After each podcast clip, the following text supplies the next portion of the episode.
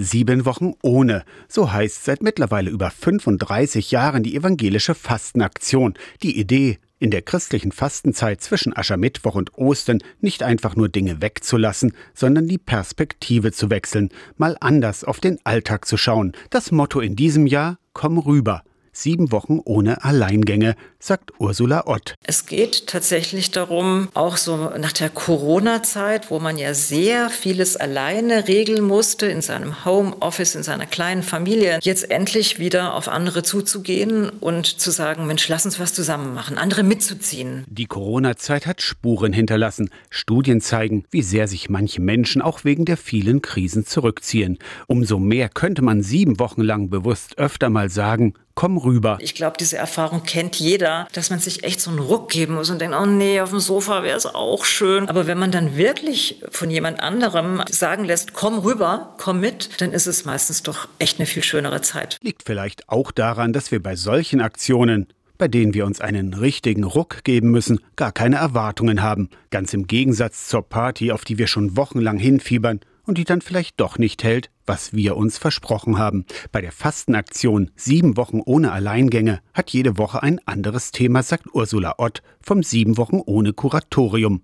In dieser ersten Woche heißt das Miteinander gehen, so ganz allgemein. Nächste Woche dann mit den Liebsten. Dann äh, geht es auch um liebevolle Gedanken, um die Herkunftsfamilie, der man auch in der Woche vielleicht mal jedem eine schöne Karte schreibt und sagt, ich denke an dich. In der dritten Woche der Fastenzeit geht es bei sieben Wochen ohne dann raus aus der Komfortzone. Denn mit Komm mal rüber ist auch gemeint, mit Andersdenkenden ins Gespräch zu kommen. Nicht gleich zu sagen, du bist bescheuert, das stimmt nicht, blöde Ansicht, sondern zu fragen, wie kommst du darauf? Was hast du gelesen? Ich sehe das anders. Warum sagst du das so? Ursula Ott hat solche Begegnungen mit vermeintlich fremden Menschen selbst schon erlebt, auch ganz ohne Fastenzeit beim Zugfahren. Nach Jahren hat mich mal eine Frau, die mir immer auch aufgefallen war, die hat sich einfach ein Herz gefasst und hat gesagt, ich sehe sie jeden Morgen im selben ICE, ich will mich mal vorstellen. Und dann haben wir uns zusammengesetzt und daraus hat sich eine ganz schöne Pendlergemeinschaft ergeben. Im christlichen Verständnis sind die 40 Tage vor Ostern Vorbereitungszeit.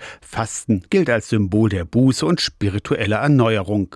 Sieben Wochen ohne Alleingänge steht auch für Zuversicht und Gemeinschaft. Viele Kirchengemeinden greifen die sieben Wochen ohne Aktion auf und treffen sich einmal in der Woche zu Andachten, zum Beispiel in Halberstadt mit Pfarrer Thorsten Göhler. Weil wir damit rechnen, dass Gott uns seinen Geist schenkt, auch in der Passionszeit und gerade im Austausch dann viel Bestärkung auch stattfindet. Wir erleben das ja jetzt gerade in der Zeit der Kriege, dass wir oft ratlos sind. Und dann ist es wichtig, auch diese Gemeinschaft der Glaubenden zu haben, wo einer den anderen bestärkt stärkt oder auch hilft, diese schwierige Zeit durchzustehen. Komm rüber. Sieben Wochen ohne Alleingänge. Das Motto der evangelischen Fastenaktion zwischen Aschermittwoch und Ostern. Aus der Kirchenredaktion Torsten Kessler, Radio SAW.